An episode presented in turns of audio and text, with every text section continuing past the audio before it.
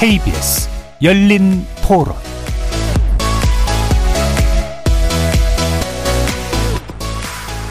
안녕하십니까. KBS 열린 토론 정준희입니다.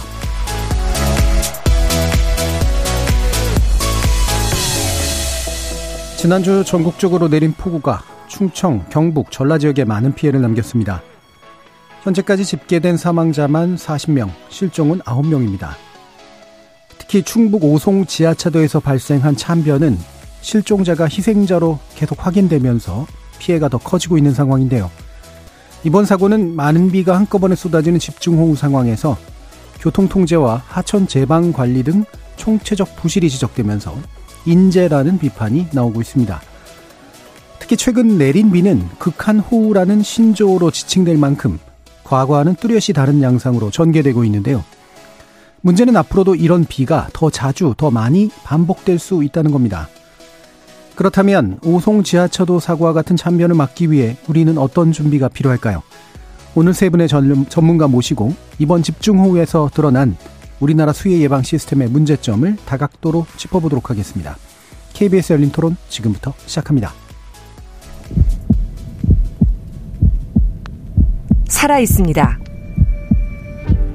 토론이 살아 있습니다. 살아있는 토론, KBS 열린 토론. 토론은 라디오가 진짜입니다. 진짜 토론, KBS 열린 토론. 오늘 토론 함께 해주실 세 분의 전문가 소개해드리겠습니다. 김승배 한국자연재난협회 본부장 나오셨습니다. 네, 안녕하십니까.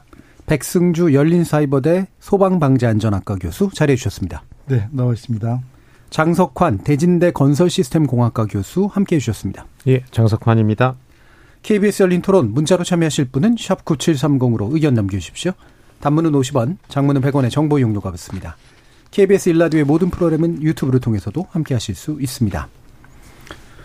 자, 일단 기후 전문가로 모신 김승배 본부장님께 현재 기상 상황을 좀 여쭤볼 텐데요. 어, 지금 이제 비 내, 비가 많이 내리는 지역, 비구름의 형성 패턴 뭐 이런 네. 것들에 대한 질문을 먼저 좀 드립니다. 네, 지난 6월 25일 그 올여름 장마가 시작된 이후 오늘이 23일째입니다. 예. 어, 그런데 이제 오늘 낮에 전국이 약간 숨 고르기, 장마가 숨 고르기를 좀 했거든요. 그래서 그쳤는데 다시 저녁이 되니까 어, 예상대로 지금 남쪽으로 비구름이 강화돼서 들어오고 예. 있는 상태고 어, 지난 13일 날 첫 그 정체 전선이 우리 수도권까지 올라온 이후 서울 수도권에 서울 노원구에서 한 200mm 넘는 비가 내렸고 그 다음에 좀 내려가서 14일, 15일 전라북도 충청도에 그게 정체 전선이 거기에 꽉 고정이 돼 그 공기 덩어리인데 예. 어, 그런 현상 때문에 이틀 계속 내린데 또 내리니까 많은 비가 300에서 한 500mm 정도 그러다 16일 이 정체 전선이 남해안으로 전라남도, 경상남도, 남해안에 걸쳤는데 부산에 16일 하루에 어 200한 90mm가 내렸거든요. 그래서 어 그 이틀간 14일, 15일 고정되면서 충부 지방에 많이 내린 이 비가 문제가 됐고요. 어 역시 아직은 장마철이고 그래서 이제 오늘이 17일인데 한 19일 어, 오전까지는 예. 이 정체 전선이 영향을 주면서 그 우리나라 내륙에 많이 비가 내릴 거고 어 지금까지 내린 양에다가 뭐 극단적으로 말하면 지금까지 내린 양만큼 또 내릴 수 있는 그런 예, 예. 조건 속에 들어가니까 지금까지 안, 어, 안 무너지고 버티는 곳들이 여기서 비가 더 들어가면 이제 넘어 무너질 가능성이 음. 있는 그런 상황이기 때문에 하여간 어 그 그런 쪽에 있는 것들은 긴장의 끈을 놓치지 않아야 되겠고요. 예. 자, 19일 다음에 20일, 20일은 좀 소강 상태에서 뭐 좀 숨고르기를 좀 할 것 같아요. 네네. 그러다가 또 22일부터 23, 24, 25 또한 음. 차례 이번과 같은 지난 13, 14 같은 그런 그 또 상황이 음. 연출이 되니까 앞으로 한, 한 일주일 이내 범위에서 큰 그 그, 그 긴장하고 예. 어, 하여튼 많은 비가 앞으로 더 온다 이렇게 봐야 되겠습니다. 예. 흔히 이번 장마 시작될 때 이제 장마란만 안 써야 된다. 네. 그냥 스콜 정도다라고 했는데 네. 장마 또 적인 어떤 네. 느낌들이 네. 계속 나는 것 같아요. 네네. 네. 그러니까 네. 이제 기상청이 음. 국민들이 장마 시작 언제 시작하냐 언제 그렇죠. 끝나냐에 네. 관심이 많아요. 그리고 예. 끝나면 비가 안 오는 안올 거라고 그래서 음. 그런 오해를 불식시키기 위해서 제가 기상청에 있을 때도부터 음. 그때 그런 논의가 있었는데 학계에서 그러면 장마 때 내리는 비, 그다음에 장마 끝나고 또 비가 많이 오거든요. 대, 대기 불안정에 의해서 예. 또 태풍이 또 비, 많은 그렇죠. 비가 오고 그래서 뭘 무슨 기상학적으로 장마비다, 무슨 뭐 대기 불안정비다, 태풍비다 구분할 거 없이 여름에 우리나라가 이제 봄, 여름, 가을, 겨울 사계절로 구분을 하는데 이, 이 강수량 관련해서는 그냥 어, 어 음, 우기란 용어를 쓰자. 예. 괜히 어, 장마 끝 하면 아 내일부터는 비가 안 온다 이렇게 음. 오해를 하니까 그런 논의가 뭐 어, 있고요. 기상청이 예. 아마 논의를 해서 그런 거를 용어 정립을 하려고 한다고 합니다. 예, 예. 그래서 비가 한꺼번에 왔다 그냥 그만 오는 그런 네. 예전의 패턴은 분명히 아닌다라는 네. 말씀으로 이제 이해가 되고요. 이제 피해 상황을 이제 짚어볼 텐데요. 어, 지금 피해가 이제 실종자가 이제 사망자로 이제 바뀌면서 이제 피해가 예. 좀더 심각해지는 듯한 느낌인데 이 부분 장석환 교수님께 말씀 부탁드리겠습니다. 중앙재대책본부가 이제 하루에 네 번씩 발표를 하는데 오후 기준으로 해서 봤을 때 40명의 사망자고요. 예. 그 중에서 이제 크게 두 부분이 많은데 오송 지하차도 부분하고 어, 경북 예천 봉화 이쪽에 있는 산사태의 그 부분들이 좀 많습니다. 음. 관심이 있는 부분들이 이제 오송 지하차도 부분일 텐데요. 오늘 실종사를 네 명을 시신을 수습을 했습니다. 오늘 예. 새벽에 그래서 어, 현재까지 침수 사고, 오송 지하차도 침수 사고가 모두 13명에 이르고요. 그리고 이제 사고 당시에 12명의 실종자가 있었는데 11분은 신원 확인이 됐어요. 음. 근데 아직 신원 확인이 안 된 분이 한 분이 계셔서 이분은 예. 계속 이렇게 찾, 찾고 있고요. 그 안에 차가 몇 대가 이제 있었느냐 이런 게 상당히 좀 관심이었는데 최종적으로 17대로 음. 확인이 됐고 이 차들은 이미 이제 전체 다 아, 견인이 다된 음. 상태라고 보여집니다.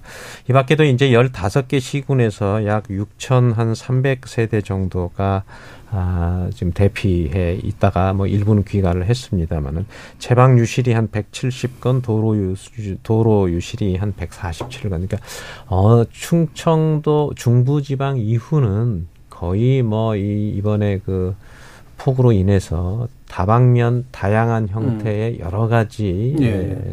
사망자 그다음에 여러 가지 사태 자연재해가 일어났다 이렇게 볼 수가 있습니다. 예. 음. 그러니까 인명피해 특정 인명피해 여부뿐만이 아니라 이제 아주 다방면으로 그냥 일어날 수 있는 모든 재난의 형태가 그렇습니다. 이번에 일어나고 네. 있다. 더구나 이제 그 가장 어, 심각한 것은 조금 정말 상식적으로 좀 이해가 안 되는 예. 상황인 오송 지하차도 부분이 너무나 좀 안타까운 상황이라고 음. 볼수 있습니다. 예. 일단 그러면 오송 상황 바로 좀 들어가 보죠. 어, 지금 백승주 교수님 뭐 이 부분 좀 더 보완해 주시면서 이게 어, 왜 이렇게 왜 사고가 났는지도 물론 짚어봐야 되긴 합니다만 지금 일단은 아, 수색이나 이런 것들이 이렇게 막 원하는 대로 잘 이루어지지는 않았고 약간 네. 좀 길게 이어졌던 것 같은데 왜 그런지도 좀 말씀해 주시죠. 아, 일단 어, 침수량이 워낙에 많았고 예. 지금 이제 사흘째 접어들게 되는 건데요. 어, 그 최적으로 봤을 때 6만 톤 이상의 그 강물이 미호천물이 유입이 됐는데 그게 이제 그냥 담아놓은 게 아니고 흘러나간 부분도 있으니까 예. 상당히 많은 양의 토사 진흙 같은 게 밑에 또 가라앉아 있었고요. 그래서 어, 첫날부터 소방대에서 대용량 방사 시스템을 해서 분당 4만 5천 LPM 정도를 하는 그 장비를 투입을 했는데 그 정도면은 이제 초대형 빌딩에서 소방 펌프 15대 분량이 아주 큰 용량이 됩니다. 예. 근데 이제 이게 배출 수량이 되고 나중에 구용 장비도 이렇게 지원이 됐는데 위에서 흙탕물이지만 흙탕물을 뺄 때는 펌프가 완전히 이제 성능을 제대로 발휘하는데 음. 점점 흙이 유입이 되면서 예. 어, 흙이 유입이 되면 이 펌프라는 거는 밀어내는 힘을 쓸 수가 있는데 빨아들이는 저항이 그렇죠. 크면은 성능이 현저히 떨어지거든요. 음. 그래서 이제 지금 현재도 아마 어, 빠지는 속도로 봤을 때 원래 오늘 오전부터 걸어 들어갈 수 있다 이렇게 얘기를 했지만 예. 지금 현재도 중앙 부분 100m 이상 구간은 음. 어, 발목에서 배꼽까지도 이렇게 차 있는 그 뻘이 차 있는 공간으로 예. 되어 있고요. 그리고 지금 교수님 말씀하신 그 실종자 여성 한 분에 대한 그 파악이 안 돼 있는 상태라서 음. 현재 단계는 구조 단계처럼 어, 순서를 천천히 서두르지 않고 음. 그리고 어, 수색을 또 하면서 뻘을 천천히 걷어내는 어, 그런 단계에 있기 때문에 어, 아무래도 오늘 밤도 넘겨서 그 중간에 그 항아리처럼 파인 바닥이 드러나려면 예. 오늘 밤도 넘겨야 될 것으로 보입니다. 음. 아무래도 그냥 단순히 물만 있는 상태가 아니기 때문에 네, 생긴 네, 어려움이 있는 것 같은데 그럼 일단 이제 이 사태를 이제 만들어낸 좀 자연적인 요인을 네. 좀 먼저 좀 짚어보면 좋을 것 같은데요. 네. 이게 사흘간 500mm가 충북 청주에 네. 내렸다. 네. 이게 도대체 어떤 규모냐? 이게 청취자들이 이해하기가 좀 어려우실 수도 있겠는데. 그 우리나라 하루에 내린 일강수량 최고가 2002년 그 태풍 루사 때 870.5mm. 예, 예. 자, 이번에 하루에 군산에서 어 390 8mm인가요? 그 군산 지역에서 내리는 하루 강수량으로 1위를 기록했고요. 예. 어, 다른 지역들이 이제 2, 3일 누적이 되면서 대부분 400에서 600이니까 음. 1년 강수량이 한 1200에서 1400mm 정도 되니까 이게 1년에 분산해서 내릴 비가 그냥 이렇게 2, 3일 한꺼번에 음. 내리니까 이제 그걸 하늘에서 떨어지는 양을 밑으로 내보내는 양이 해, 결이 되면 뭐 1000mm가 와도 음. 괜찮은데 그럴 수가 없죠. 이 음. 인간이 만든 그런 어떤 처리 배수 시스템이 예. 거기에다가 이제 그 오송 같은 경우는 비가 아무리 많이 와도 그 지하차도 건설 때 그게 물이 아마 배수 잘 해놨을 거라고 저는 음. 생각을 합니다. 그 그쪽 전문가는 아니지만 문제는 터진 거죠. 어, 그러니까 음. 거기다 그냥 더해진 거죠. 예. 그런 그 문제라고 저는 생각을 하고요. 자 이런 여름이 작년 여름에 또 서울에 그렇게 비가 많이 왔지 않습니까? 이제 올해도 이렇고 이래서 이런 형태가 이제 일상화된다. 음. 우리가 지구 온난화 얘기하면서 뭐 지구 온난화로 뭘 저기 전 지구적으로 뭐 굉장히 지금 이런 그 이상한 그 이상한 날씨가 예. 많이 빈발하고 있거든요. 그래서 이런 여름철 강수의 어떤 이런 형태의 그 강수의 그 발생 빈도와 강도가 이제 분명히 커진 건 분명하고요. 올여름보다 저는 내년 여름이 더 복잡할 것 같아요. 예. 5월 어, 달그 적도 부근 태평양의 바닷물의 온도가 높아지는 엘리뇨가 음. 5, 6, 한 7월 그러니까 두 달 반인데 뭐 이번에 비 많이 온 게 엘리뇨 때문에 왔다. 이건 그건 너무 어, 음. 좀그 성급한 얘기고요. 예. 지구 온난화로 인한 어떤 우리나라 한반도 주변에 공기가 따뜻해져서 그 안에 포함할 수 있는 수증기의 양이 음. 물리적으로 많이 늘어났고 그다음에 이 여름철인데도 북극에서 찬 공기가 내려 어, 이번에 올, 올 장마 기간에 내려와서 찬 공기를 계속 내려보내고 있거든요. 예. 밑에서는 고온다습한 공기가 지금 딱 버티고 있고 그러면 북태평양 고기압이 힘을 써서 좀 올라가고 내려가고 이래야 되는데 이 과거와 달리 그래서 이것도 하나의 기후 변화 형태 기후 변화라고 하면서 왜 북극이 그 북극이 과거보다 따뜻해졌기 때문에 예. 그 북극에 머물러야 될 공기가 그 제트 기류가 약해져서 뱀이 사행하듯이 음. 내, 려오는 부분이 딱 우리 그 한반도 북한 중앙부. 위쪽에 네. 거기에 걸려 있거든요. 그래서 음. 계속 밑에서는 따뜻한 공기가 가득 지금 유입이 되고 있는데 주기적으로 휙휙 돌면서 예. 바닷가에 그 밀물 쉬고 오듯이 음. 산 공기들이 내려오면서 계속해서 비가 음. 강해졌다 약해졌다를 반복을 하는데 뭐 그러한 원인들도 자 원래 북태평양 고기배는 고온 다습한 공기는 제대로 예. 활동을 하고 있는데 그런 북쪽에서 내려온 찬 공기들이 음. 영향을 주고 있다. 그래서 좀 그런 국지적인 그 강수 형태가 예. 그 단시간에 많은 비를 쏟는 형태가 음. 지속이 여러 차례 나타나고 있다. 예. 그 형태를 뒤에서 언제만 좀 더 구체적으로 네. 좀 들어보도록 하고요. 대부분 설명을 네. 해주시긴 했습니다만 다시 장석환 교수님께 이제 이게 어쨌든 많은 양의 비가 한꺼번에 예. 내려서 이 두 개의 어떤 용량, 저수 용량을 이제 넘어서 버린 현상이 일어난 건 맞는데 그 옆에 이제 지하차도가 있어서 예. 생긴 문제잖아요. 예. 이 원인을 어느 정도 수준으로 좀 봐야 될지도 한번 다른 방식으로 들어볼까요? 물론 이제 이제 공식적인 어 결과가 나오지 않았기 때문에 예. 조금 조심스럽기는 하지만 저는 개인적으로 한 세 가지 정도를 좀 음. 어, 짚어봐야 된다고 보입니다. 첫 번째는 미호강의 범람으로 인해서 들어온 양이 일단은 물에 그 지하차도에 왔지 않습니까? 그럼 미호강이 왜 미호강 물이 들어왔느냐? 그러면 음. 제방을 통해서 들어왔다. 그리고 음. 그 제방은 교량 공사를 하는 임시 제방을 통해서 들어왔다. 이게 이제 지금까지는 현재까지는 이제 팩트인데 제방에 대해서 그러면은 어떻게 했길래 이게 들어왔느냐 이걸 이제 앞으로는 좀 조사를 해야 될것 그렇죠. 같아요. 자, 그걸 간단히 좀 말씀을 드리면 자, 8월 어, 어 토요일 날 어, 8월 15일 날 04시에 홍수 저, 경보가 내렸습니다. 금강 예. 홍수 통제소에서 홍수 경보를 내리면 일단은 어, 기관에 전부 다 이제 통보를 하게 됐죠. 그때가 홍수 경보를 내리는 게 이제 수심으로 한 8미터 정도 되고, 음. 06시에 에, 9.2m가 되면은 극심한 그러니까 대홍수 심각 예. 단계라고 하는 게 있는데 그 얘기는 제방이 넘을 수다 이런 거거든요. 음. 그리고 그 기간을 훨씬 넘었어요. 그래서 한 10m까지 올라갔는데 임시 제방은 그거보다 낮게 돼 있었습니다. 예. 예, 일단 그래서 일단은 원류를 했습니다. 그게 물론 이제 여러 가지 임시 제방이 이 설계 기준에 맞았느냐 뭐 여러 가지 그것은 이제 논란을 차지하고라도 일단 임시 제방이 기존에 있는 제방보다 한 1.5m 낮고 수위는 그거보다 올라갔다. 그래서 넘었다. 근데 여기서 이제 두 가지 사실을 좀 확인을 해야 되는데 그냥 원류한 경우와 제방이 터지면서 하는 것은 완전히 양상이 다릅니다. 예. 지금의 이 한 3만 톤, 6만 톤 정도 되는 물의 양이 한꺼번에 오는 것은 댐이 붕괴된 것처럼 제방에서 온다면 그것은 정말로 불가항력적으로 사람이건 차건 견딜 수가 없을 정도의 예. 양이 됐을 거라고 보여져요.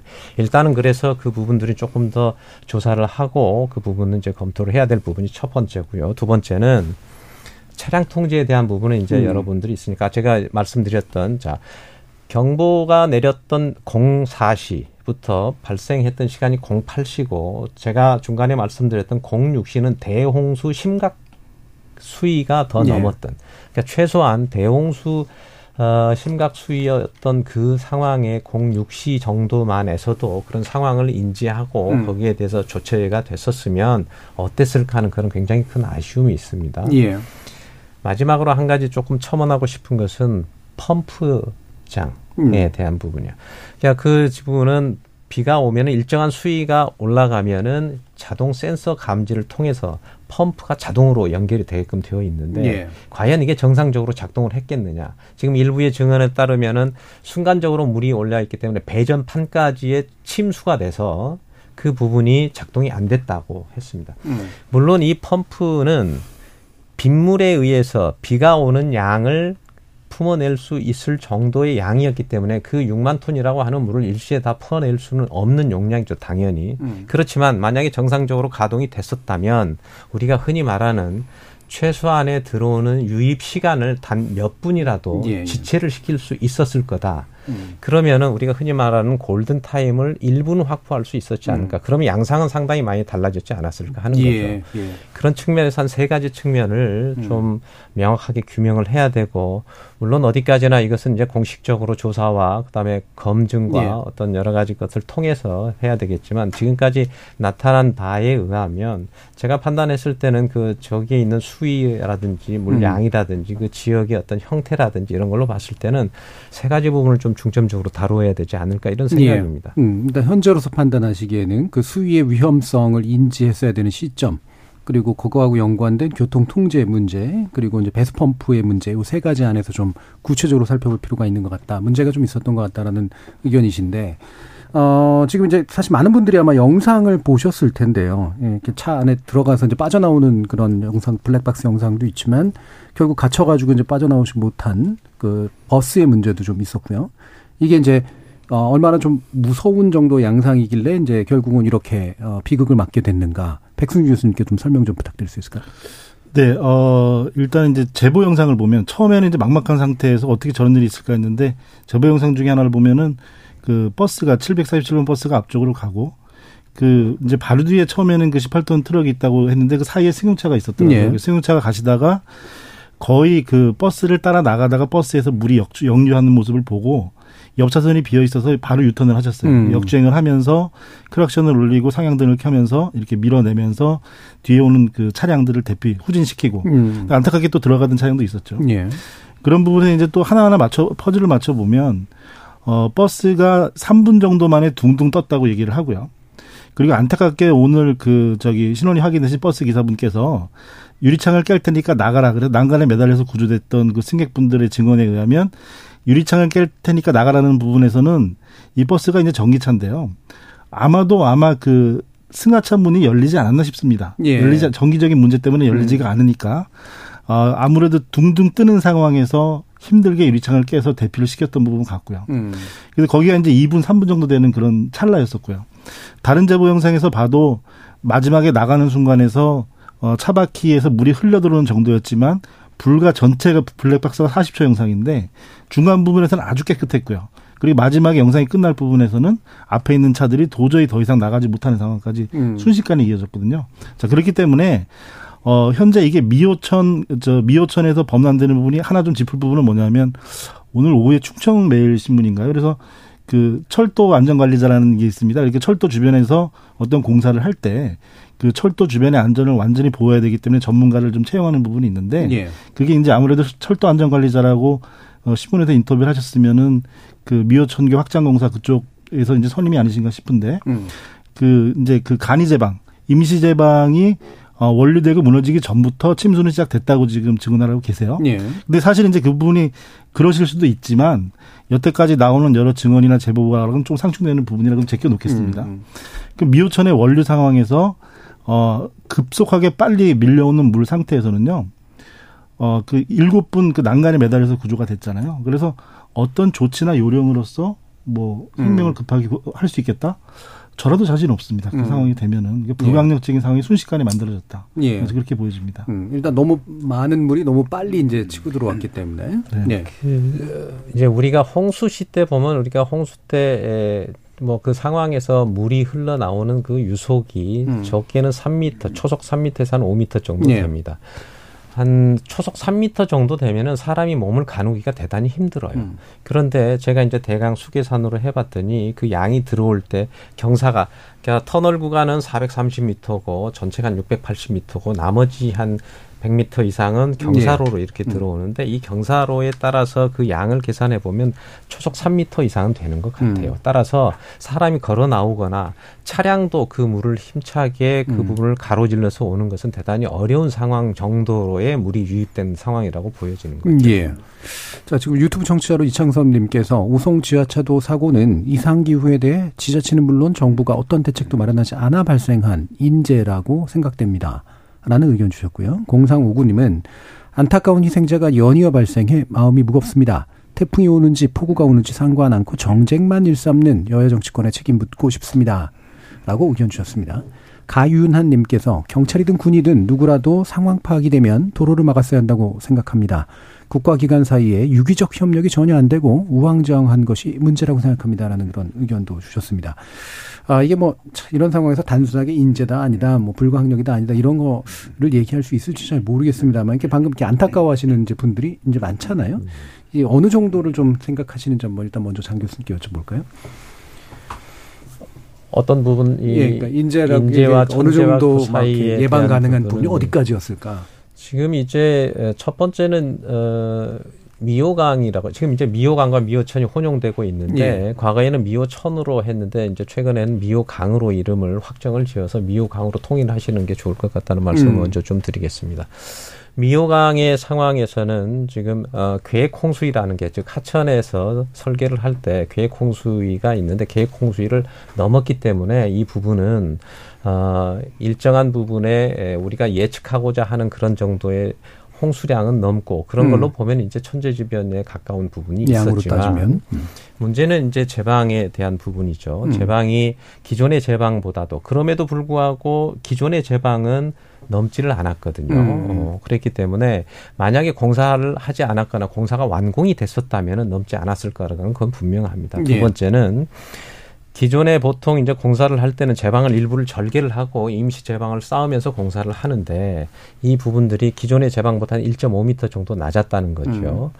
이 부분으로 원류가 됐는데 저는 원료보다 더 중요한 것은 이 부분이 제방이 파괴가 돼 일종의 파이핑 현상이라든지 예. 이런 부분. 대부분 파이핑 현상은 기존에 있는 제방과 아, 새로 붙이는 제방 이 이음매 부분에서 서로 재질이 다르다든지 양쪽의 다짐 정도가 다르면 그 부분을 통해서 파이핑 현상이 되면서 물길이 생기고 물길이 예. 생기면서 같이 토사가 쓸려 나가면서 전체적으로 댐, 댐이나 제방이 붕괴되는 현상이기 때문에 만약에 이 부분으로 결론이 난다면 당연히 이 부분은 공사에 대한 책임, 설계, 관리, 음. 감독 부분에 대한 책임을 물을 수밖에 없는 거고요. 예.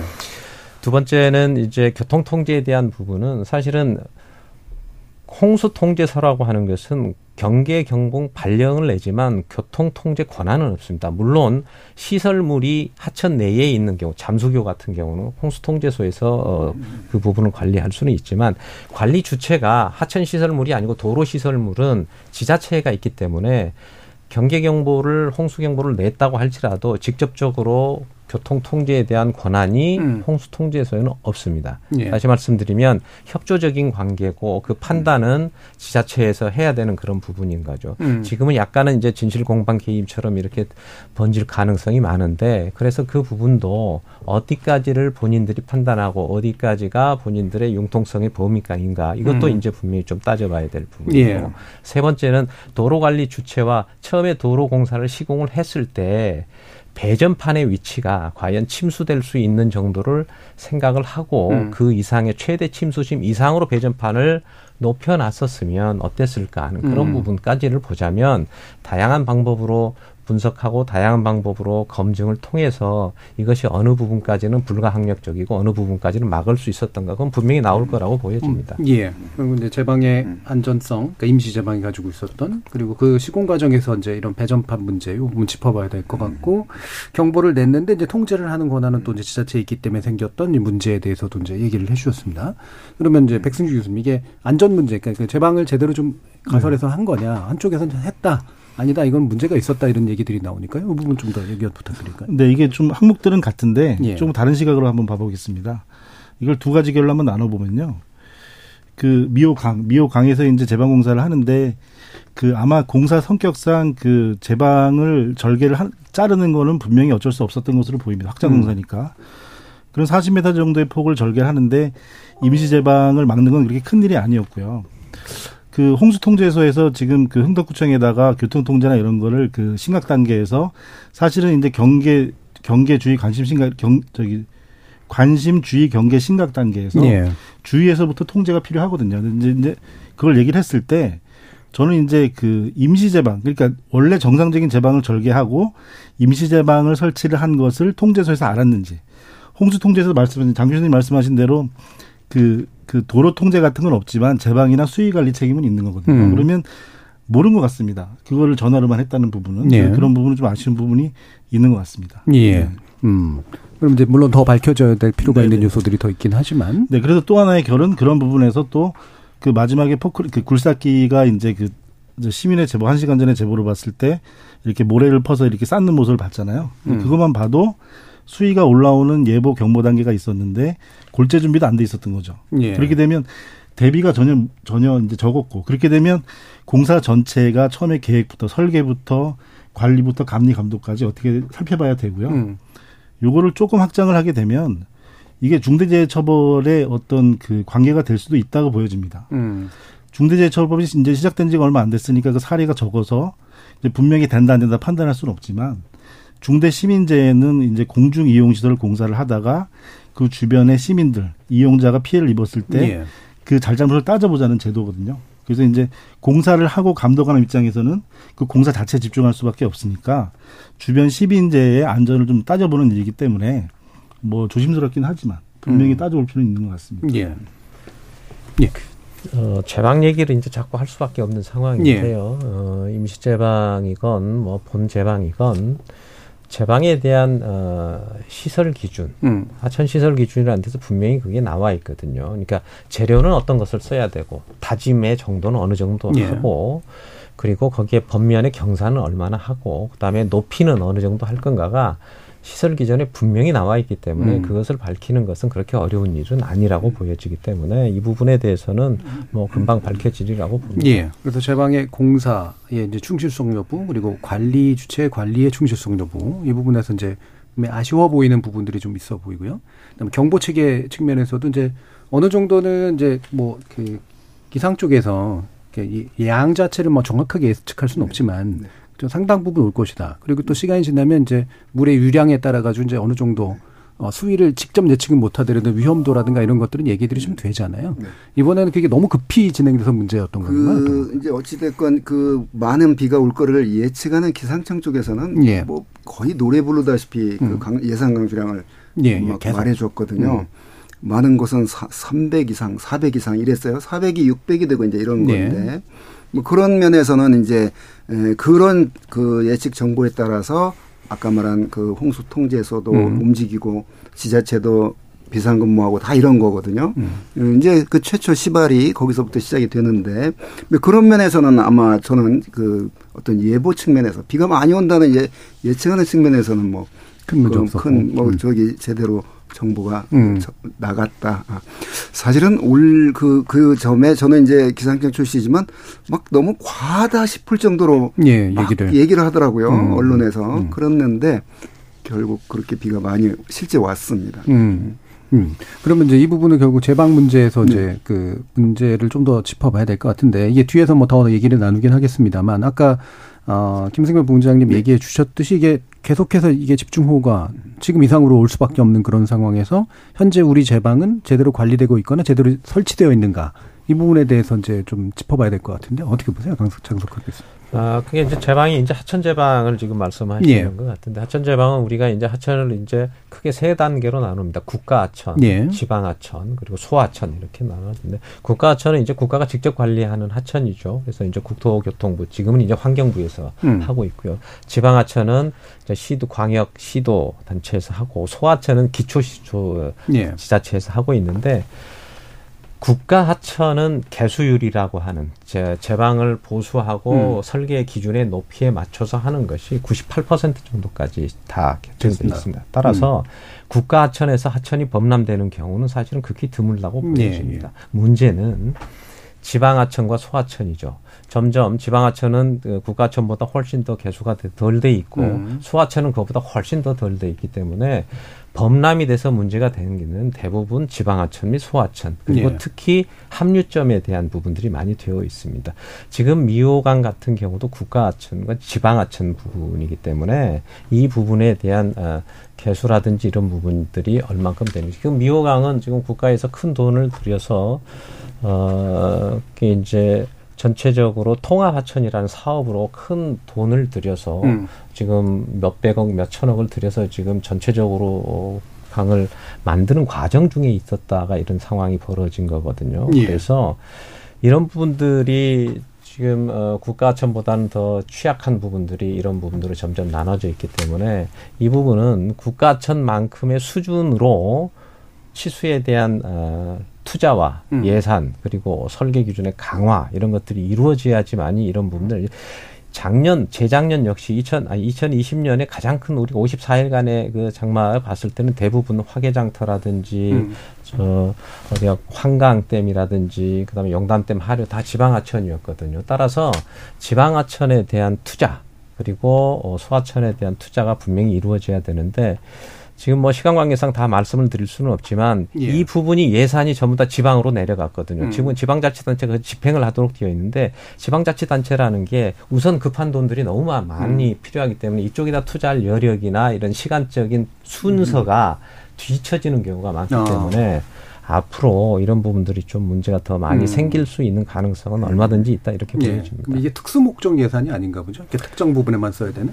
이제 지방 균형 특별 예산으로 해서 예. 과거에 중앙 정부에서 가지고 있었던 예산을 지방 정부가 직접 집행할 수 있도록 음. 이제 부여를 해준 거죠. 과거에는 지방자치에서 50%, 국가에서 50% 이렇게 매칭으로 해서 그걸 하게 되면 국가 예산을 따기 위해서는 지방자치를 50%를 하고 음. 그 부분을 해서 그 목적에 맞게 써야 되지만 이 돈을 뭉뚱 뜯어다가 지방자치한테 이뭐 하천 예산으로 써 이렇게 주잖아요. 예. 그러면 그 부분에 예산을 가지고 전용을 음. 하는 것은 음. 지방자치단체에서 당장 예를 들어서 지방자치단체장의 입장에서 하천에 거기에 뭐 치수 사업을 하는 것보다 어디 뭐 경로당이나 어디 자기 예. 치적 사업을 하는 게 우선이기 때문에 그걸 먼저 하고 다음에 순번을 이렇게 음. 나타나줄 수 있는 그런 부분이 있고 또 하나는 하천이라는 게 연속성이 있기 때문에 지자체와 지자체를 다 연결해서 흐르는데 어떤 지자체는 음. 이 부분을 충실하게 써서 오래 그렇죠. 했지만 하류에 있는 지자체는 올해 쓰지 않고 내년에 쓰겠다 그러면은 하류 때문에 상류가 피해를 입힐 수가 있고 상류 때문에 하류가 피해를 네. 입을 수가 있거든요. 그래서 이것은 국가적인 측면에서 관리 감독을 하고 이 예산에 준 것에 적시적소 음. 정확하게 쓰이는 것에 대한 관리 감독을 해야 될 의무가 있는 거죠. 예. 그러니까 지방 정부나 음. 기초 단체가 이 하천 관리용 예산을 음. 제대로 쓰고 있는가, 적절히 쓰고 있는가 이 부분에 대한 감시가 이제 필요하다. 그렇지 않기 때문에 생기는 문제가 분명히 있다. 음. 자, 백승주 교수님 분 네. 어떤 말씀 주실 수 있을까요? 네, 어, 지금 하천 계획에 대해서 좋은 말씀해 주셨고요. 음. 아, 지금 현재 이제 한 결을 달해도 하천에 대해서 말씀을 드렸고, 그러면 이제 다시 이제 오송에서부터 시작된 사고를 보게 되면, 예. 어, 한 결을 조금 달리하게 되면 예를 들어 그렇습니다. 홍수통제 사업소에서 이제 수위를 저도 이제 그 핸드폰 핸드폰이나 어플에다가 이제 안전 폴더라고 만들어서 홍수 알림이 안전 디딤돌 이런 그 하천 지도, 홍수 지도 이런 걸 보고 있으면요. 앉은 자리에서 클릭만 해가지고 천을 검색하면은 강과 천에 이제 수위가 나오게 되겠죠. 근데 지금 요번 이틀 동안은 트래픽이 많이 생기더라고요. 예. 느낀 게 우리 시민분들이 적극적으로 정보를 찾아가고 있구나 이런 모습을 봤습니다. 자, 그렇게 CCTV가 설치가 됐고요. 어, 흥덕구청에 통보를 역시 전화를 했습니다. 예. 그 흥덕구청에서 전화를 받아가지고 그 다음에 어, 전파를 하고 하천에 전파를 건설가 정보를 전파를 했다고 하고요. 음. 역시 전화를 했습니다. 아 그렇게 되니까 또 그 지금 아까 미호 미호강 미호강에서 그 마지막에는 결국에는 포크레인과 주민이 119 신고 이후에 해당 공사의 감, 감리 단장 이제 감리를 보는 책임자가 되시겠죠. 감리 단장의 112 신고까지 모든 전화가 다 이루어졌는데 음. 결국에는 지금 모든 걸 아우러서 하나 핵심적인은 출입 통제는 한 명도 없었어요. 음. 그런 부분이 되니까 계속 여러 단계 뭐가 있었는데 음. 지금 제도를 뭘 만들고 정비하는 부분이 분명히 중요한데 그게 왜 행동으로 나오지 않았는지 예. 그런 부분에서 시민들이 결국에는 난간에 매달리고 역주행을 해서 자력으로 구조를 했어야 되는지 그런 부분에서는 우리가 이제 복지를 얘기할 때 찾아가는 복지를 얘기를 예. 하잖아요. 예. 이제 그런 부분에서 행동하는 어, 재난 대응에 대해서 좀 이제 움직여야 될 때다. 아, 시스템은 참 잘 돼 있다. 음. 저는 그렇게 말씀드리고 싶습니다. 예. 그 부분 관련해서 이제 어서 흘러나오는 얘기긴 합니다만, 그, 그 재난 관리 그쪽 부분의 관리를 담당하는 사람이 이제 한 명인가 뿐이 이제 없고, 네. 그게 음. 보직도 이제 새로 맡게 되는 경우들이 좀 많다던데 그런 게 맞습니까? 어떻게? 예. 예. 정말 그 부분은 뭐 몇 번을 말씀드려도 예. 지나치지 않는데 사실은 이제 지자체의 재난관리 부서가 예. 험지 중에 험지, 음. 깊이 중에 깊이 부서이거든요. 예. 생각해 보면 재난 부서는 여름철에 휴가를 한 번도 못 가고 음. 음. 토요일 일요일이었고 밤새우고 이런 일이 너무너무 허다합니다. 그러니까 그렇죠. 누가 가겠습니까? 그렇다고 거기에 인센티브를 주느냐 이런 것도 별로 없고 사고가 나면은 책임을 져야 되는 그런 상황이기 때문에 예. 대부분 대부분 순환보직 중에서도 정말 어, 굉장히 좀좀 좀 나쁜 말로 음. 좀 힘없고 백없는 네. 사람들이 가야 되는 그런 상황이기 때문에 음. 전문성이 없는 거죠. 밀려서 가게 되는 그렇죠. 사람들. 그래서 음. 이런 부분에 대한 것들은 좀 반드시 개선이 돼서 음. 좀 전문성도 살리고 예. 순환 보직 제도가 아닌 전문직 제도로 이런 형태로 가야지만이 음. 이런 사고도 좀 예방이 될 수 있다 이렇게 보여집니다. 예. 혹시 뭐 하실 말씀 있으실까요? 네. 음. 그러니까 그 두분 아주 좋은 말씀하셨는데요. 그런 어떤 정책보다도 저는 이 자리를 빌어서 음. 그 어떤 아까 말한 지자체가 사후 복구 아까 돈 받으면 미리 예방 쪽에 는 손해를 본다고 생각해요. 예. 아까 말한 더 급한 게 많으니까. 예. 눈에 잘 안 띄죠. 결과가 잘안 예. 띄죠. 그래서 예. 절대 예방적으로 예산 집행하는 보다 이제 사후인데 음. 그래서 이번 경우 지난번 그 이제 재난하면 사회적 재난, 사회 재난, 우리 자연 재난 음. 이런데 지난 그 이태원 사건 같은 그런 사회 예. 재난 그때도 어, 어 이번에도 그 뭐 이장인가요? 뭐 전화를 했대잖아요. 음. 근데 반응이 없어요. 이태원도 그 현장에서 굉장히 위험한 순간에 네, 뭐 네. 일일 자 이래서 이제 그러면 뭘할 거냐? 뭘 국가가 뭘 해야 될 거냐 이러면 저는 그런 어떤 신고 즉각 대응본부 재행센터가 음. 있었으면 좋겠어요. 예. 공무원이 퇴근했다고 퇴근하고 무슨 어디 가보라고 하면 안 되잖아요. 음. 그래서 그런 게 있어야 된다고 봅니다. 사회재난 이건 뭐건 뭔가 의심스러울 때 산타 때 징후가 있을 때 신고하면 예. 나오는 사람 절대 없거든요. 음, 음. 그래서 우리 그 산사태 전문가 그 저희 이수근 교수님 늘 그런 전화라면 즉각 좀 근데 가서 안 무너질 것 같으면 그걸 괜히 갔다고 이제 또막 예, 예. 그렇게 생각한다는 거예요. 네, 그런 면에서 그 좀 그러면서 이번을 계기로 그 이태원 사건을 계기로 뭔가 전화하면 뭔가 즉각 반응을 하는 음. 움직이는 재난 대응 문제에서 그래서 예. 즉각 대응 세다 가칭 예. 이런 게 좀 있어서 그 저기 하면 좋겠어요. 예. 그 사회 재난 중에 아파트 무너지는 것도 마찬가지. 예. 누군가 공사 인부가 그런 얘기를 해도 잘리지 그걸 다시 되돌아보지 음. 않는 됩니다. 무너지고 난 뒤에 이제 그걸 하는 거죠. 예. 네. 결국엔 즉각 대응도 해야 되고 권한도 있어야 되고 예. 다양한 권한이 분산되어 네. 있는 걸 또 합쳐서 뭔가 네. 할수 있는 방식도 필요할 텐데 그 네. 부분 또 2부에서 이야기를 나눠보도록 네. 하고요. 어, 일단 1부는 요 정도 선에서 마치고 이어진 2부에서 좀 이후에 대책 관련된 부분을 더 이야기 나눠보도록 하겠습니다. 여러분 KBS 열린 토론과 함께하고 계십니다. 토론은 치열해도 판단은 냉정하게 복잡한 세상을 바꾸는 첫 걸음은 의외로 단순할지도 모릅니다. 평일 저녁 7시 20분 당신을 바꾸는 질문 KBS 열린 토론 정준희입니다. KBS 열린 토론, 오송 지하차도 참변, 그리고 이번 집중호우의 문제에 대해서 얘기 나누고 있는데요. 백승주 열린사이버대 소방안전학과 교수, 장석환 대진대 건설시스템공학과 교수, 김승배 한국자연재난협회 본부장 이렇게 세 분의 전문가와 함께 하고 있습니다. 자, 어, 아까 이제 그 일부에서 김승배 본부장님께서 이미 한번 설명을 해주신 부분이긴 합니다만 네. 이게 이제 아까 이제 그 뱀이 꼬리치듯이 이제라는 표현을 써주긴 했는데, 예, 사행하듯이 이렇게 뱀이 이렇게 움직이듯이 계속 이렇게 유입되면서 생기는 어떤 이제 창공, 커다란 네. 음, 예, 찬 공기에서 생기는 네. 이제 커다란 네. 비구름이 이제 네. 몰리는 현상. 네. 근데 이걸 요즘은 대기의 길이라는 표, 강이라는 아, 표현도 아, 쓰던데요. 이게 그렇습니다. 적절한 표현입니까? 그 1990년대 예. 그부터 미국에서 나온 얘기인데요. 음. 자, 그 미오강 예. 한강 물이 흐르는 곳이죠. 물 음. 워터가 그런데 눈에 수증기가 흐르는 그 대기의 강, 예. 그 공 지구를 둘러싸고 있는 음. 하늘에 있거든요. 자, 이번에 그 14, 15, 어, 뭐 여러 가지 원인들이 말할 수 있어요. 찬 공기와 따, 따뜻한 공기의 대립이 예. 이어졌다. 근데 거기에 더, 더해지는 게 그 대기의 강이 음. 글로 어, 형성이 되면서 하여간 비의 원료가 되는 그 수증기가 대기의 강으로 음. 많은 수증기가 흘렀거든요. 예. 그런 것들이 그 똑같은 여름이고 똑같은 정체 전선인데 왜 이렇게 많이 왔는가를 분석을 해보니까 어 역시 그 대기의 강을 따라서 그 큰 대기의 강은 강 중에 제일 큰 아마존 강보다도 더 많은 그렇겠죠. 그 그런 어떤 그 음. 수증기를 음. 포함하고 있거든요. 그래서 그런 어, 대기의 강 이건 뭐 음. 요즘 생긴 문제가 아니고요 원래 있었는데 예. 잘 간과를 하고 잘 쳐다보지 않던 부분인데 요즘은 기상 위성 사진으로 지구의 반절을 이렇게 보니까 음. 아 여기에 꼭그 그 한강처럼 예. 물이 흐르는 물길이, 물길이 있구나. 음.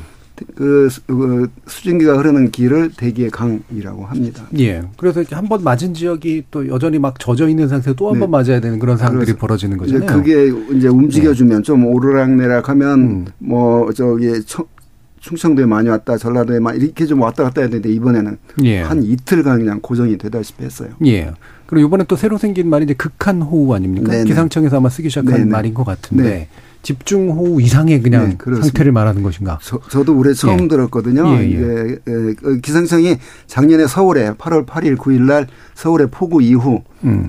개선책을 내놨는데 그 전에는 이제 호우 경보, 호우 주의보를 내리면 내리면 그런 어떤 심각한 재난이 예상될 때 그 재난 행안부가 음. 그 재난 문자를 보냈거든요. 예. 어 그런데 그러느라고 시간이 또 뭐 걸리잖아요. 그래서 기상청이 만약에 어느 지역에 시간당 50mm 이상 그리고 3시간에 90mm 이상의 비가 오면 올 것으로 예상이 되면 최소한 그런 비가 내리기 20분 전에 그, 그 지역에 문자를 보내겠다. 그러면서 어, 극한 호우입니다라는 용어를 예, 예. 쓰겠다고 그랬어요. 근데 아까 말했듯이 지, 지형적으로 국지적으로 쏟아붓는 집중호우란 예. 말이 익숙하게 있었는데 음. 극한 호우란 말이 새로 생겼는데 음. 뭐 좋은 것 같아요. 음. 호우 자체가 비가 많이 온다는 뜻이 담겨 있거든요. 예, 예. 그런데 그것이 어, 집중된다. 그래서 집중호우였는데 이제 극한 호우. 하여튼 양적으로 많다. 이제 이런 예. 의미로 올해부터 쓰기 시작한 음. 용어입니다. 예. 그러니까 이게 극한이라고 하는 말은 이제 물론 이제 재난 문자니까 아무래도 더 네. 경고성 네. 의미가 분명히 담기는 것 같은데 네. 이게 다른 의미로도 받아들이는 게 이게 우리가 감당하기 힘들 정도다라는 네. 느낌도 좀 있긴 있는 것 예. 같거든요. 예. 예. 그, 극한호우라고 하는 게 이제 지금 말씀하신 것처럼 시간당 누적이 예. 이제 50mm, 음. 3시간 이렇게 인데 음. 극한호우가 이제 작년에 사실 신대방리에 신대방동에 140mm, 음. 시간당 140mm라고 예. 하면서 제가 당시에 한번 계산을 해봤어요. 통계학적인 이제 수, 기록으로 물. 이렇게 분석을 해보면은 그게 한 450년 빈도에 해당되는 거거든요. 예, 예. 그러니까 굉장히 이례 이례적인데 그래서 아 이런 상황이 되는 것을 이렇게 쭉 통계적으로 보니까. 한시간 동안에 한 50mm, 세시간 동안 90mm 오면은 대부분 수해가 나는 확률이 많더라. 한 80% 이상 되더라. 예. 이걸 가지고 이제 극한호우라고 해서 올해 처음으로 음. 도입을 했는데 음. 도입한 첫 때 이게 나타날 줄은 모르죠. 지난 네. 7월 11일 날 음. 아, 구로구에 지금 극한 호우가 왔다고 지나가는 사람 다 문자를 받으셨을 텐데 음. 그런 정도로 그러면 벌써 이 극한 어, 호우가 작년에 발생하고 올해 발생하고 계속 발생하거든요. 그럼 내년에 발생하지 않으리란 또 보장이 없거든요. 예. 따라서 예. 이러한 이제 기상 이변에 관련된 부분들이 이런 것들 거의 일상화되고 그런 부분들이 굉장히 빈번해질 거다 이런 생각이 들고 사실은 홍수라고 하는 것은 몇백 미리가 오느냐가 중요한 게 아니고 순간적으로 얼마나 오느냐 음. 이게 같은 양이 뭐 50미리씩 5시간 오는 것하고 200ml가 한꺼번에 오고 예. 나머지 뭐 20ml씩 오는 것하고는 완전히 다른 양상이거든요. 따라서 이렇게 극한적으로 중간에 피크를 유발시킬 수 있는 정도의 호우를 가리키는 거고 이때는 굉장히 홍수가 날 확률이 많다 이렇게 음. 보여지는 겁니다. 예. 그러니까 결국에는 이제 말씀대로만 보면 그러니까 시간당 40에서 한 90mm 사이 정도가 이제 집중됐을 때 이게 이제 4, 500만 년에 한 번 정도 올 빈도인데 1년에 한 번씩 오게 될 것 같은 그런 네. 상황이라면 이게 아니 어 예. 지난 작년에 이제 140 시간당 140mm가 예. 왔을 때 한 400년 빈도고요. 음. 지금 이제 시간당 어 30mm 정도면은 한 50년에서 어, 50년 100년도 그 정도에 네. 해당되는 것으로 지역마다 물론 음. 다 다릅니다만은 그렇게 됐기 때문에 그것은 이제 그 얘기는 아, 이 정도 비가 오면은 홍수나 어, 수해가 날 수 있는 가능성이 매우, 매우 높기 높다. 때문에 그 그렇기 때문에 미리 좀 경고와 어, 대비를 좀 주자 이런 차원에서 이렇게 예. 하는 학술적인 용어는 아니지만 음, 음. 일반인들이 그것을 받아들이고 준비할 수 있는 그런 어, 개념을 받아들인 거다 이렇게 보시면 될 것 같습니다. 예. 그러니까 예전에도 장 교수님 나오셔서 이제 우리 시스템 자체가 그러니까 이런 하수 관리 시스템 자체가 이제 예전 기준에 의해서 음. 만들어져 있기 때문에 생기는 문제를 지적해 주셨었는데 이 정도가 이제 어느 정도 일상화되는 것을 인정해야 한다면 확실히 근본부터 좀 뜯어 고쳐야 되는 측면들이 좀 있을 텐데요. 이 부분 혹시 백승주 교수님 의견 주실 거 있으실까요? 네, 어, 우리 그 수방 계획에 대해서는요. 예. 어, 지금 우리가 이제 예를 들어 지진도 상당히 큰 재난이 되겠지만은 우리 지금 한반도에서 맞닥뜨리고 있는 부분에서 보면 아, 그 봄철 화재, 예, 화재가 있겠고요. 그 산불 화재 있지 않습니까? 예. 그리고 그다음에 이제 호우 태풍 이렇게 있을 텐데요. 어, 아까 그 말씀하신 공론화 되는 부분 제일 안타까운 부분이 음. 어떤 예산이 너무나도 막대하니까 우리가 이제 소 잃고 외양간을 고친다고 하는데 재난 같은 경우는 외양간이 무너지는 겁니다. 예. 외양간이 무너지면 외양간과 소를 동시에 잃게 되는 거고요. 음. 그두 개를 다시 준비해야 되겠죠. 리셋이 되는 거죠. 그렇게 되니까 외양간만 고치면은 이게 안전하게 되는 투자가 되는 거거든요. 음. 이런 걸 이제 우리나라 경제 규모를 이전부터 뛰어넘었던 소위 방제 선진국이라고 하는 나라들은 예를 들어 도쿄 같은 건 일본 같은 가까운 일본 같은 경우는 대심도 빗물 터널 그리고 빗물 저류조 같은 경우는 예. 우리가 올림픽 할 때부터 40년 이상 전부터 갖춰 놨었고요. 그리고 그 매년 그 수해에서 그 이전보다 줄어든 피해 금액을 따져보면 세 배 이상을 환수할 정도로 투자를 한 겁니다. 그러니까 이 재난에 대한 부분이 투자가 된다는 걸 갖춰야 되겠고요. 음. 조금 더 여기다 덧붙이자면 산불을 말씀드렸으니까 매년 동해안 산불 양간 지풍 계속 발생하고 인명피해 재산피해 엄청나게 납니다. 예. 아무도 분명한 거는 30년 후쯤 되면요. 작년처럼 올해처럼 무슨 바람이 불어서 전봇대가 넘어져서 불이 나고 이런 일은 없을 겁니다. 왜? 음. 특수하게 엄청나게 큰 비용을 들여서 토목시설을 아마 하게 될 겁니다. 음. 근데 그 30년의 토목시설을 앞으로 5년 내에 갖추게 된다면 나머지 25년의 재난을 막게 되는 거게 되겠죠. 예. 그래서 수방 대책에서 예산을 집중하고 어, 분할하고 사용하는 데 있어서 체계적인 관리에서 재난 재난 대, 응 예비가 투자다. 아, 그게 대한 인식이 필요한 것 같습니다. 예. 그 전에도 토론했을 때는 이제 왜 주로 도심에서 사고가 나니까 이제 대심도 터널이나 이런 얘기를 했는데 또 이번에는 도심이 아니라 이제 지방 하천에서 난 거란 말이에요. 네. 이거는 이제 댐이나 제방 관리 쪽에서 이제 좀 더 대응해야 될 부분일 텐데 네. 이 부분도 이제 새로운 세팅을 가지고 좀 대응을 해야 되는 영역일까요? 그렇습니다. 이제 어뭐 이제 과거에 있었던 설계 네. 기준을 지금은 상회하는 그런 여러 가지 재해가 많이 일어나기 때문에 기존에 있었던 이제 설계 기준을 조금 이제 완전히 전면적으로 한번 전체적으로 바꿔야 될 그런 음. 필요가 있고요. 뭐 예방에 대한 부분 여러 가지 말씀을 하셨지만 어쨌든 뭐 예산에 대한 투자가 많이 이루어져야 되겠죠. 일본 같은 경우는 어 전체 GDP의 1% 정도를 이 재난에 붓고 있습니다. 우리로 보면 우리가 이제 1년 예산이 한뭐 수퍼 예산이었고 400조가 넘지 않으면 그러면 예. 1%만 4조 정도 돼야 되거든요. 근데 이제 환경부, 행안부 이런 것들 다 합쳐서도 이쪽 치수에 대한 예산이 1조가 채 안 됩니다. 음. 그러니까 그런 걸로 보면은 상당 부분 앞으로 투자에 대한 부분도 많이 이루어져야 되고 거기에 따라서 또 역시 설계 기준이라든지 법령이라든지 지금 어 말하자면은 어, 지하 차도라든지 그다음에 지하 주차장이라든지 이런 것들도 자동 어 차수비역 같은 음. 것들은 충분히 지자체에서 지원을 하도록 그렇게 해줘야 되는 거고 예. 반지하에 사시는 분들에 대한 어, 방지 대책, 재해 대책 이런 부분도 해줘야 되는 그런 부분이기 때문에 어떤 투자와 기술과 그다음에 의식과 이런 것들이 한꺼번에 이루어지지 않으면 이와 같은 재해는 이와 같은 기후 변화 시대에서 자연히 빈번될 수밖에 없고 우리가 재산은 설령 잃는다 할지라도 정말 고귀한 생명을 잃어서는 안 되거든요. 선진국과 후진국의 차이가 그 차이거든요. 얼만큼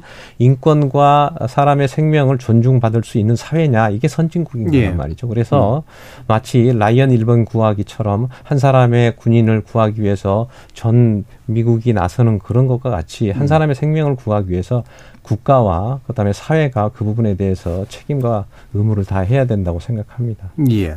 자 이번에 그 아까 이제 김승봉 부장께서 예측해 주신 것처럼 아직도 당분간은 계속해서 이제 아마 이와 같은 현상들이 좀 특히 이제 올해도 이제 이번 여름에 진행이 될 것 같은데 아좀 하천이나 댐 같은 데서 어떤 지역들을 좀 눈여겨 봐야 된다 뭐 이런 거 있으실까요? 그러니까 이제 어느 지역에 음. 비가 많이 올 거냐 단기적으로 이번 예. 이번 장마 기간 중안에 어, 오늘 아마 오늘 밤에 충청도 전라도 이쪽 그 좀 강한 비가 음. 올 것으로 보이거든요. 오늘 낮 동안은 약간 좀 그 비가 멈, 일시 멈췄는데 예.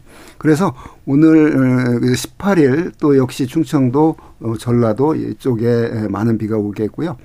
어 18일 후반에는 그게 좀 더 올라와서 경기도 남부까지 예. 뭐좀 더 올라오면 뭐 수도권도 음. 그런 어, 그저 지난번 14일, 15일 정도의 비가 이번 어, 오늘 내일 모레 오지는 않겠지만 그래도 어딘가는 제법 많이 온다. 음. 문제는 20일과 21일 잠깐 예. 그 조정기를 거쳐 밑으로 내려가다가 22, 23, 24가 굉장히 그 많은 비가 올 가능성이 있거든요. 예. 네, 주말에서 다음 주 걸쳐서. 네, 음. 그렇습니다. 그 다음에 이제 4호 태풍이 하나 탈림이라고 저 베트남 동쪽으로 가서 예. 우리하고는 진로에서는 상관이 없는데 그게 온대저기압으로 약화된 뒤에 뭔 일을 하냐면 우리나라 쪽으로 많은 양의 수증기를 또 음. 공급할 음. 것으로 보이고 아직은 태풍으로 발달 안 했지만 열대 요란이라고 해서 필리핀 앞, 앞에 또 그 기상위성 영상으로 보면 굉장히 강한 그런 그 대리운들이 있거든요.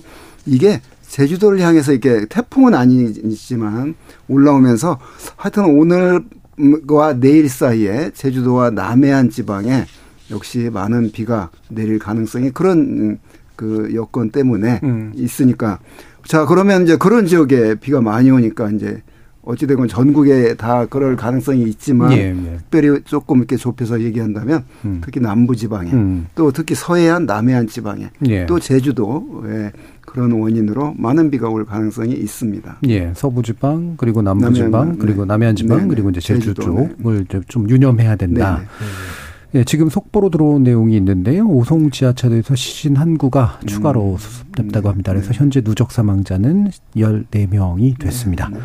어, 또 한 가지 문제. 아, 예. 예. 댐과 하천에 관련해서 예. 지금 말씀을 하셨습니다. 그래서 이제 보통 어, 하천 관리는 이제 우리나라는 어, 다목적 댐에서 거의 관리를 네. 하고 있거든요. 그래서 사실은 우리가 이제 이런 재해 상황에 대해서 어, 비가 많이 오고 이런 것에 대해서는 원망스럽게 생각하지만 또 반대로 생각해 보면 우리가 물 걱정 없이 잘 그렇죠. 활용하고 살 수 있는 것은 사실은 이런 장마와 태풍에 음. 의한 그 고마운 점도 사실은 있거든요. 문제는 우리가 어떻게 이걸 다스리고 어떻게 네. 이용하느냐에 따라서 달려 있는데 우리나라 대하천은 대부분 이제 다목적 댐에서 홍수 조절을 하게 돼 있습니다. 홍수 조절을 잘 하면 그 부분들의 재해가 극히 많이 경감이 될 것이고 음. 잘못하면은 피해가 날 것입니다. 대표적인 게 2020년에 용담댐이나 섬진강댐이나 합천댐이나 이런 데서 하천에 대한 또 댐 수위 관리를 잘못해서 생기는 그런 원인이 또 발생하기도 예. 했거든요.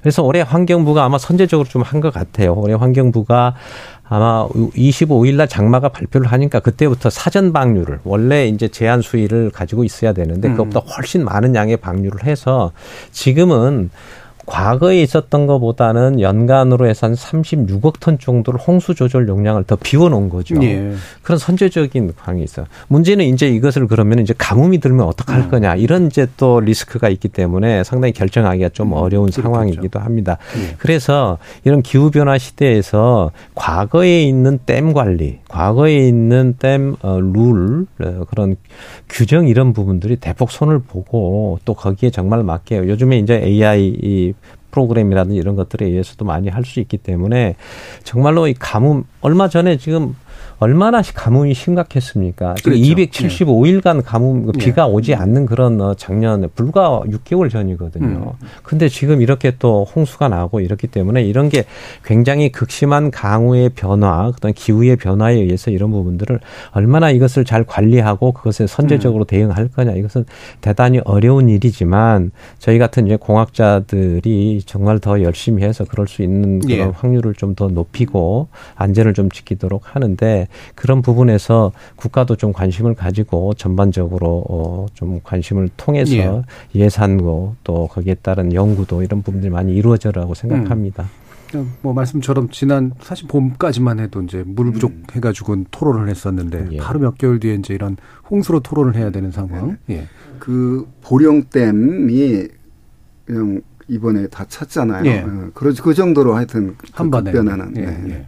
그래서 이렇게 제, 극한적으로 왔다 갔다 하는 상황들을 이제 네. 공학자들께서 한 가지 그 예. 최근에 그 괴산댐이 원리가 예. 돼서 예. 그 부분에서 많은 분들이 궁금해하시고 음. 또 잘못 오해하시는 음. 분들이 있어서 한 가지만 좀 말씀드리고 싶은 것은 괴산댐이 원류가 됐으니까 그러면 댐이 무너지고 이게 음. 파괴되는 거 아니야 그런 얘기들을 굉장히 예. 많이 합니다.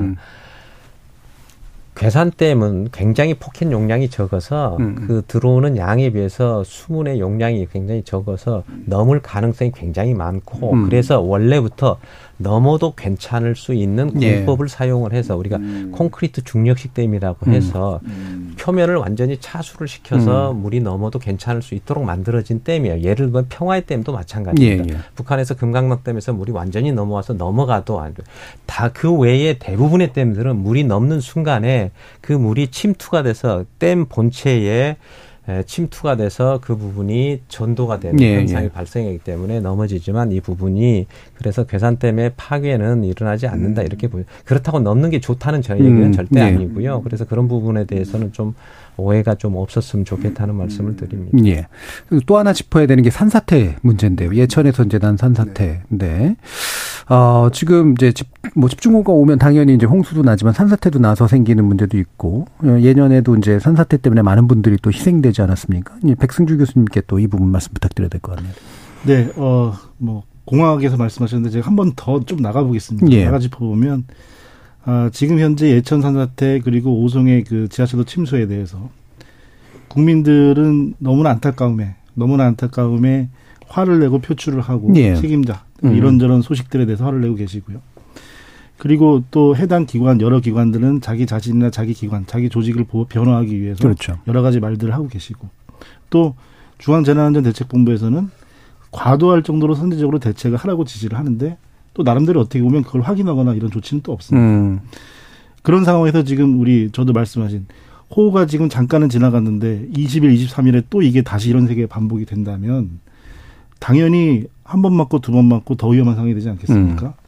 예천 산사태 사고를 보더라도 어 산사태 취약 지역으로 취약 지에 그냥 지정되는 것이 아니고 산림보호법에 따라서 위원회를 만들고 심의하고 실사하고 그 다음에 주민 공청회까지 과정을 거칩니다. 예. 그런데 주민들은 된지 몰랐다고 하고 또 빠진 데도 있었고요.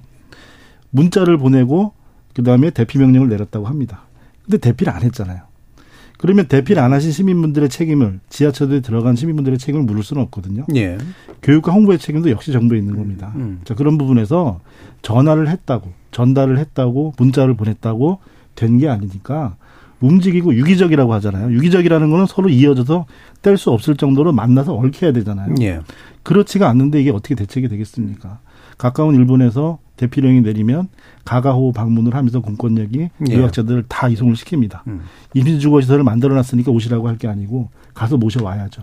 그렇게 지금 적극적으로 대처하지 않으면 예. 이 피해가 또 당연히 반복될 것 같습니다. 음, 그러니까 이게 뭐 경고를 했는데도 이동하지 않은 분들도 물론 계셔서 문제이기도 하지만 네. 잘 홍보하고 잘 알릴 뿐더러 실제로 가가지고 직접 행동을 해야 된다. 네. 예. 그게 중앙안전대책본부에서 얘기하는 과도할적인 선제적인 대책이 되겠죠. 예. 음. 지금 뭐 아까 이제 그그더 댐이나 홍수가 더 날 수 있는 지역들을 김생근 본장께서 네. 얘기해 주셨습니다만 산사태 비그친 다음에도 이제 산사태가 이를 가능성이 있다고 그렇습니다. 하던데요. 예, 어떤 네, 지역들에 그 또 이제 토양 함수량이 예. 따지는데 그 안에 이제 이미 들어간 비는 그쳤는데 그 안에서 이제 들어가 가지고 그런 어떤 그그 그 지역의 토양이 포함할 수 있는 양을 넘, 넘는 물들이 더 들어갈 거 아닙니까 위에서 네. 내려오고 그러니까 그런 경우가 비가 그쳤을 때도 어, 어, 내리는 경우라고 생각하는데 역시 비가 어, 많이 지금 전국 어디나 할 것 없이 전국에 제주도가 내려졌나 제가 확인하는 건데 제주도를 제외한 전국에 어, 산사태 위기 경보가 심각히 내려진 게 지금 처음이라고 합니다. 전국에 대해서 되게 강원도면 강원도 뭐 경북이면 경북 이랬는데 그래서 지금은 지난 6월 25일 장마가 시작된 이후 비가 뭐 골고루 많이 왔거든요. 예. 200에서 한 600mm. 작년만 해도 중부가 많이 왔고 남부는 안 왔고 매년 장마 때 보면 어디 제주도도 많이 왔는데 또 중부는 그 장마인데 비가 적게 와서 그 가뭄으로 고통받고 이러는데 올해는 거의 전국이 비가 많이 온 좀 특이한 해로 구분이 됩니다. 예. 예. 그 산사태 예. 뭐 조금 더 말씀을 드리자면 지금 이제 중부 특히 이제 충청 그다음에 경북 지역에 산사태가 많이 났지 않습니까? 예. 경북이 정말로 굉장히 안타까운 뭐 한 2주 전에 보름 전에 그 영주에서 영유아가 사망한 사고가 음. 있었고요. 산사태가 지금은 이제 한 400에서 한 600, 많게는 한 800mm까지 왔다고 하면은 지금 말씀하신 것처럼 완전히 포화된 상태라고 보는데 우리나라의 산지의 특징 중에 하나가 토피가 굉장히 얕습니다. 한 예, 1m가. 네. 음. 그러면 그 밑에 있는 안반층에서 물이 이제 꽉 채워지면 물 무게의 그 흙의 무게보다도 물 무게에 의해서 더 더해지는 데다가 안반과 흙의 경계 사이에는 미끄럼틀 같은 예. 수막 현상이 생기기 때문에 외력이 힘이 조금만 가해지면 미끄러져 내려오는 거거든요. 음. 그리고 이제 대부분은 우리가 안식각이라고 하는 것이 자연 상태에서 안정된 각도가 30도 이하인데 음. 산사태가 발생하는 시점이 대부분 보면 안식각보다 높은 데서 네, 나오는 데서 그렇죠. 음. 그런 데서 이제 발생 시점이 돼서 그 밑으로 이렇게 흘러 내려오는데 비가 온 상태에서 내려오면 우리가 토성류라고 그래서 밀가루 반죽처럼 예. 흙과 물과 돌이 한꺼번에 내려오는 거거든요. 음. 이것은 물하고 거의 비슷합니다. 굉장히 빠른 유속으로 음. 내려오는데 지금 많은 분들이 산림청의 산지 위험 지도 혹은 음. 산사태 경보에 대해서 불신을 하는 것 중에 하나가 대부분은 그런 데서 일어나지가 않았거든요. 예. 이번에 지금 예천도 마찬가지인데 그것은 두 가지 문제가 있는데 하나는 대부분의 자연 산지에서 토피가 어떻게 돼 있고 수종이 어떻게 되어 있고 비가 얼마나 되고 각도가 어떻게 돼 이런 부분으로 해서 산지 위험의 등급을 이제 매겨놨는데 음. 실제로는 그런 산지에서의 산사태가 나는 지점은 인공 절개지에서 많이 네, 납니다. 네. 음. 그래서 인공 절개지가 그 산사태 위험 지구에 들어가 있는 부분들이 거의 없습니다. 음. 그래서 인공 절개지까지를 포함한 산사태 위험지구를 다시 개선을 해야 될 예. 필요가 있, 다고 보여지고요. 예.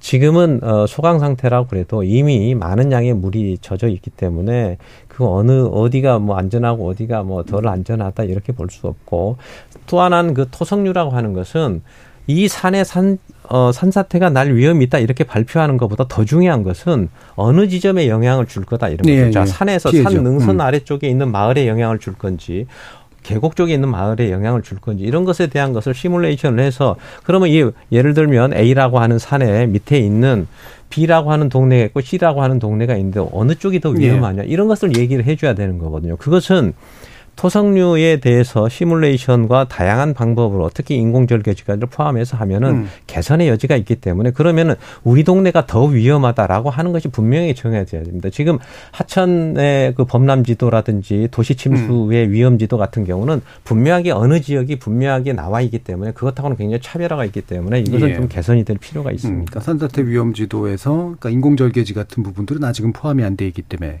그 위험도가 음. 이제 제대로 반영이 안 됐다.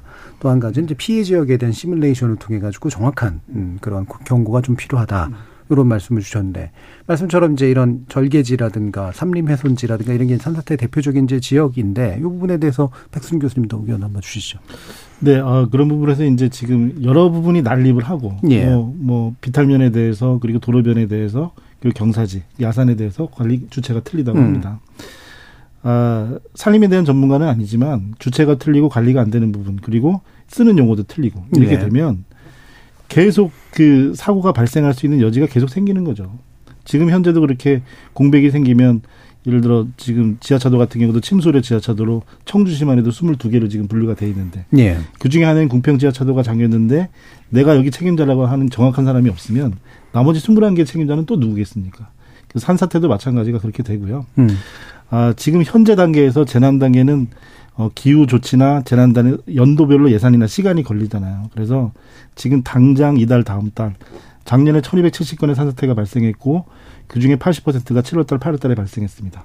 더군다나 오늘은 말씀하신 영주 산사태 예. 그리고 정읍 산사태 6월 말부터 사망 사고도 계속 있었습니다.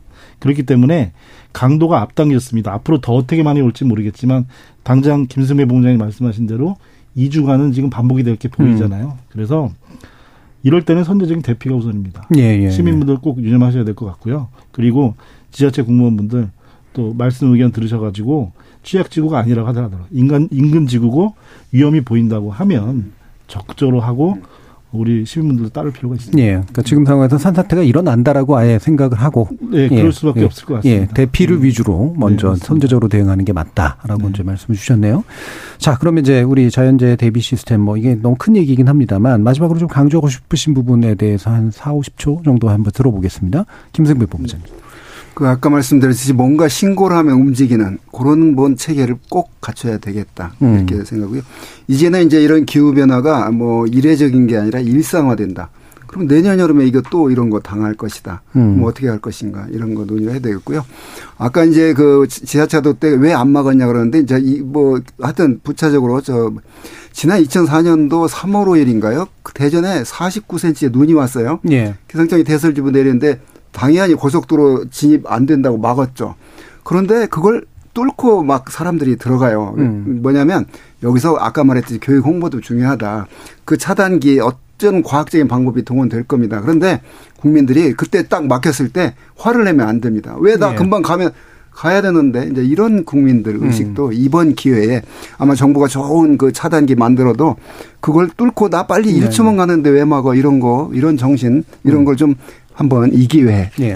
그런 좋은 시스템들이 갖춰지면 지금은 사후로 왜 안 먹었냐 지금 이 얘기하고 있거든요. 예. 그때 막았으면 아마 싸움 났을 거라고 저는 생각합니다. 예. 경고하면 움직여라. 네. 네. 백승주 교수님.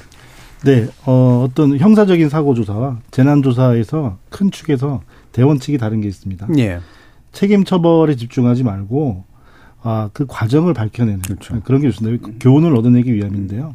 그렇게 되다 보면 지금 화를 말씀하셨는데 안타까운 마음에서 시민분들이 화가 납니다. 여러 비난을 하시지만 음. 현재 단계에서 책임 처벌을 가지고 그러니까 원인에 집중하는 게 아니고요. 원인도 뭐도 아니고 사실을 수집해서 예, 어떤 과정으로 네, 음. 과정과 사실을 음. 수집해서 그 이후에 거기서 답을 찾아내서 음. 오히려 어떤 일부 과실이 있다고 명명백백하게 밝혀지더라도 음. 시스템으로 보완할 수 있었는데 과실로 이어진 것이면 죄를 경감하더라도 시스템을 예. 보완해야 되겠죠. 음. 그렇게 지금처럼 처벌을 의하게 되면 흐리게 되고 그 대책을 찾는 게 늦어지게 됩니다. 예. 그렇기 때문에 어, 책임 처벌이 아니고 어, 그 과정과 그리고 사실을 밝혀내는 조사를 음. 그리고 부담을 아주 화를 좀 누그러뜨려 주시기를 예. 기다려 주시기를 음. 당부드립니다. 숨기지 않고 다 드러내게 하는 게 필요한 맞습니다. 거겠죠. 예. 네. 장 교수님. 1년에 기후변화로 인한 자연재해 비용이 전 세계적으로 한 25조 달러 네. 정도 된다고 합니다. 그러니까 이것은 뭐 필연적이고 앞으로 계속 그렇게 나타날 수밖에 없는 그런 상황인데요. 그러니까 기후 변화에 의한 자연재해를 우리가 완전히 극복하거나 완전히 막아낼 수는 네. 없는 거죠. 그러니까 더 중요한 것은 이것을 어떻게 극복하기보다는 그것에 대해서 적응을 할 거냐. 음. 음. 그리고 우리가 이제 조금 더 요즘에 이제 흔히 하는 말로 탄력성을 어떻게 네. 가져갈 거냐 하는 것이 굉장히 중요한 부분이고요. 국가가 일정 부분은 물론 뭐 책임을 지고 일정 부분에 대한 국민의 네. 생명과 안전은 뭐 담보를 하겠지만 첫 번째는 본인 스스로 자기 자신이 이 재해에 대해서 극복을 어떻게 할 건가를 명확하게 좀 인정을 했으면 좋겠습니다. 알겠습니다. 자, 오늘 토론은 이것으로 모두 마무리할 텐데요. 함께 해주신 장석환 교수님, 김수패 본부장님, 백승주 교수님 세 분 모두 수고하셨습니다. 감사합니다. 지금까지 KBS 열린 토론 정준이었습니다.